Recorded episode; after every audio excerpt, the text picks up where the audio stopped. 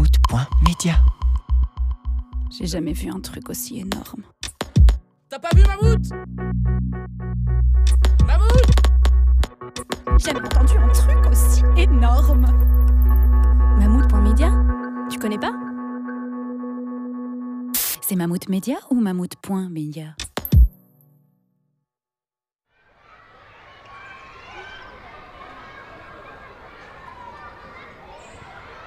Ça a commencé parce que je suis sortie avec un garçon qui euh, en consommait et qui fréquentait des personnes qui en consommaient. Et en fait, de fil en aiguille, euh, à 14 ans, tu te cherches un peu une identité. Donc je me suis dit, pourquoi pas celle-là? Pourquoi pas ce groupe-là? Et ma meilleure amie était aussi dans ce mood. euh, elle, se rappro- elle était plus à l'aise avec ça que moi. Et moi, même si je me sentais comme un petit bébé, pas assez mature pour faire ça, etc., j'ai quand même testé en même temps que l'alcool. Donc ça a été euh, alcool et puis euh, et consommation de drogue euh, assez rapidement.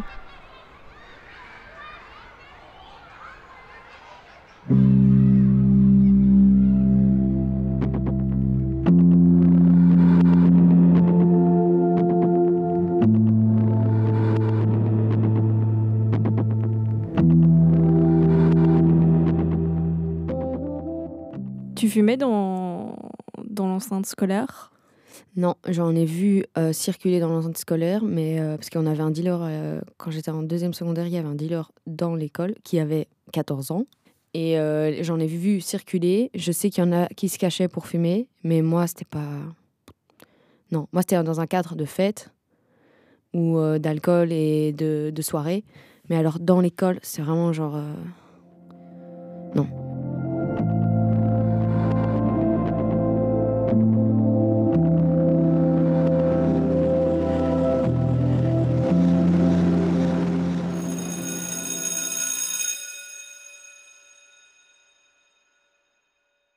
Tu m'as expliqué que tu as vécu des fouilles policières. Ouais. Est-ce que tu peux me dire quand est-ce que ça a commencé et comment tu l'as vécu? Euh, J'ai l'impression qu'il y a eu ça plus qu'une fois, mais après, euh, peut-être que je me trompe, et que c'était en quatrième secondaire, donc euh, j'avais 16 ans. Je me rappelle pas avoir, enfin savoir que ça allait arriver des semaines avant ou quoi.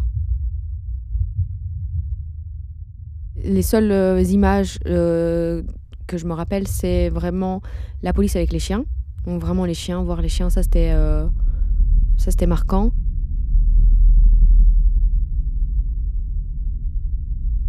Et alors, le stress un peu que des personnes que je connais qui en avaient sur eux se fassent choper à ce moment-là. Le stress juste de mais en fait, si, si un tel se fait choper, c'est quoi les répercussions? Parce que c'est la police qui est là.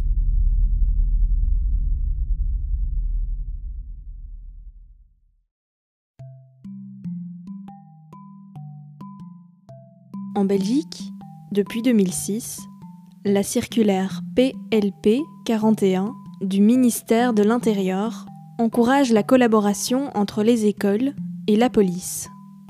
Une collaboration qui peut prendre diverses formes, et même si la présence de la police au sein des écoles s'oppose à l'esprit des autres circulaires qui régissent l'enseignement, les directeurs d'école peuvent collaborer avec la police pour organiser ce que l'on appelle des fouilles antidrogue.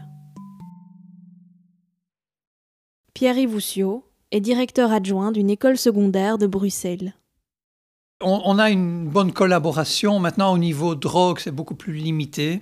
Mais euh, dans le cas de, vraiment, alors là, on est dans des situations de grosse suspicion, voire de certitude de drogue.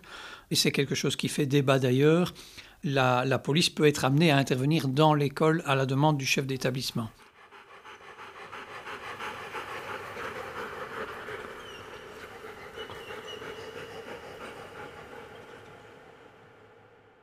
On le fait dans un but de, prévention et de sensibilisation des élèves. Par exemple, l'année passée, nous avons organisé euh, une descente de police, mais en tout cas une intervention policière spécifique drogue, avec des chiens drogue, avec une vérification des différents casiers. Et pour tous les élèves qui avaient été marqués par les chiens, donc suspectés ou d'être consommateurs ou d'avoir été en contact, il y a eu un échange avec le policier bien sûr d'abord, mais aussi avec l'équipe éducative. Et nous avons eu automatiquement aussi un contact avec les parents. En 2007, 64 opérations antidrogue ont été réalisées dans des écoles secondaires en Belgique. En 2017, on en a compté près de 750. Si le nombre de fouilles policières dans les écoles a augmenté de façon exponentielle, la proportion de jeunes consommant du cannabis chaque semaine en Fédération Wallonie-Bruxelles a diminué de moitié depuis 2002, passant de 12 à 6% en 2014. Patricia Bernhardt travaille pour Prospective Jeunesse, une association de promotion de la santé. Selon elle, les fouilles antidrogue à l'école restent problématiques, voire dans certains cas, illégales. Pour qu'il y ait une fouille, il faut qu'il y ait un soupçon de, de, consommation et des deals très très fondés. Ça veut dire qu'une fouille peut venir confirmer quelque chose dont on a la quasi certitude, hein, un élève qui a commis peut-être des, faits qualifiés d'infraction par ailleurs, euh, où la police a des informations, euh, voilà, vraiment, euh, je vais dire, objectives et fiables. à ce moment-là, elle peut opérer à des fouilles. Pour autant que la direction d'école ait laissé rentrer la police. Donc on est dans un lieu privé. c'est comme une, une maison. Hein. La police arrive, ils ne peuvent pas rentrer comme ça. Sauf s'ils ont un mandat de perquisition. S'il n'y a pas de mandat, la direction dit non, non, vous ne rentrez pas dans mon école.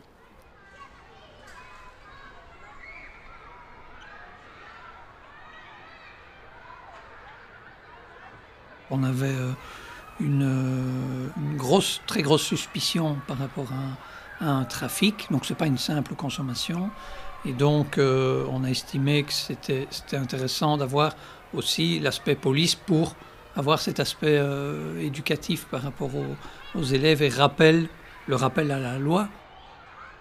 C'est légal de venir, c'est pas légal de fouiller au hasard comme ça toute une classe pour dire on va essayer de voir si on trouve du cannabis euh, sans, soupçon et sans euh, voilà. Ça c'est pas légal. On était dans une situation très particulière et qui a fait qu'on a, on a aussi ciblé quelques classes et, on, a, euh, on a prévenu les parents a posteriori aussi de cette opération. Il y a des écoles dont ça fait partie de la stratégie de prévention et donc c'est affirmé, c'est assumé, c'est dit aux réunions de parents au début d'année.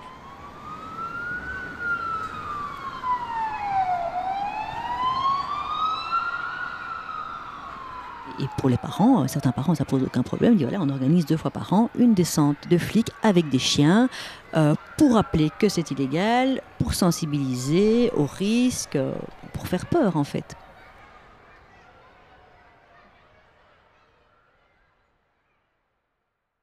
J'allais te demander justement si c'était euh, quelque chose qui avait pu changer ton rapport à la drogue. Ben, ça, fait, euh, ça fait très illégal comme ça. Donc tu as vraiment l'impression de faire quelque chose qui est pas bien quand il y a la police qui vient avec euh, des policiers. quoi. On fait pas la même chose pour des, des bières qu'on a dans nos sacs. Enfin, c'est tout de suite moins grave. quoi.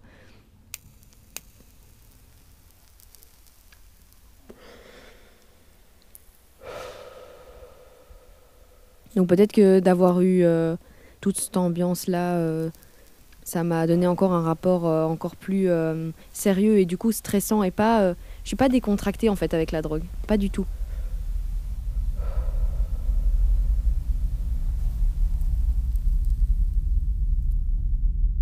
Il n'y avait aucune discussion sur la drogue autre que c'est grave et si on vous chope vous êtes dehors.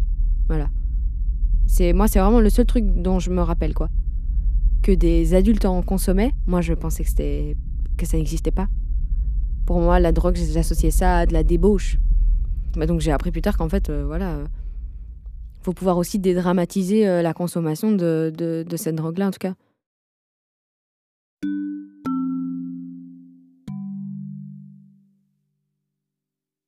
D'autres écoles secondaires ont fait le choix de renoncer à cette collaboration avec la police.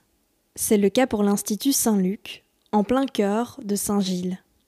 Le directeur, Dimitri Jansin, a choisi de remplacer la politique de tolérance zéro par un programme de prévention renforcée. On s'est dit que ce n'était pas la bonne approche et que euh, l'approche plus éducative supposait de notre part l'apprentissage d'une capacité, la capacité à faire la différence entre des usages problématiques et des usages non problématiques. Et ça a été pour moi euh, très compliqué. Hein. J'ai eu besoin de temps euh, pour euh, accepter l'idée qu'il y avait des utilisations non problématiques par les jeunes. Je vais vous donner un exemple. Un jeune qui va bien, qui scolairement est en réussite, euh, avec la classe, il se retrouve pour célébrer euh, la fin des examens, et à l'occasion de la soirée, qui se tient donc euh, dans un contexte tout à fait safe et sécurisé, un pétard circule et il a décidé que ce soir-là, eh bien, il allait goûter. Et puis il rentre chez lui, et le lendemain, tout se passe comme si rien ne s'était passé. Eh bien, si cette consommation venait à ma connaissance, je pense aujourd'hui que je considérerais que ça ne m'appartient pas, en fait, de, m'emparer de cette problématique. Que cet usage-là, en fait, fondamentalement, il est non problématique. À l'inverse, euh, si l'élève se met en danger euh, sur le plan scolaire, sur le plan social, sur le plan euh, légal, eh là, évidemment, je considère que cet usage devient problématique. Et là, je trouve que l'école doit rentrer dans le jeu.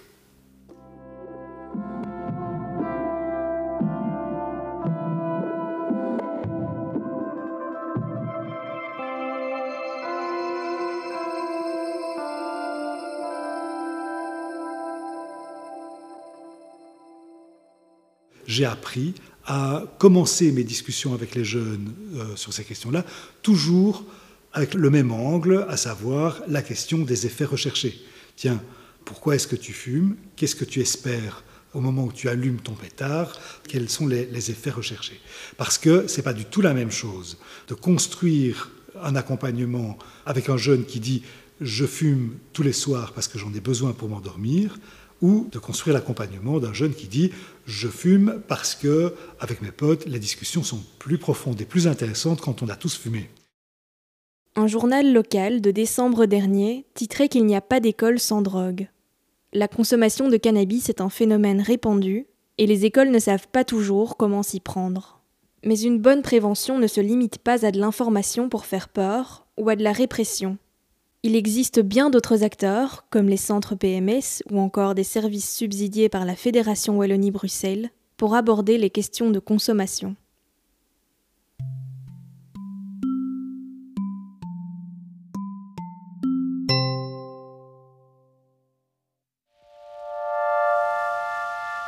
Retrouvez tous nos podcasts sur Mammouth Media.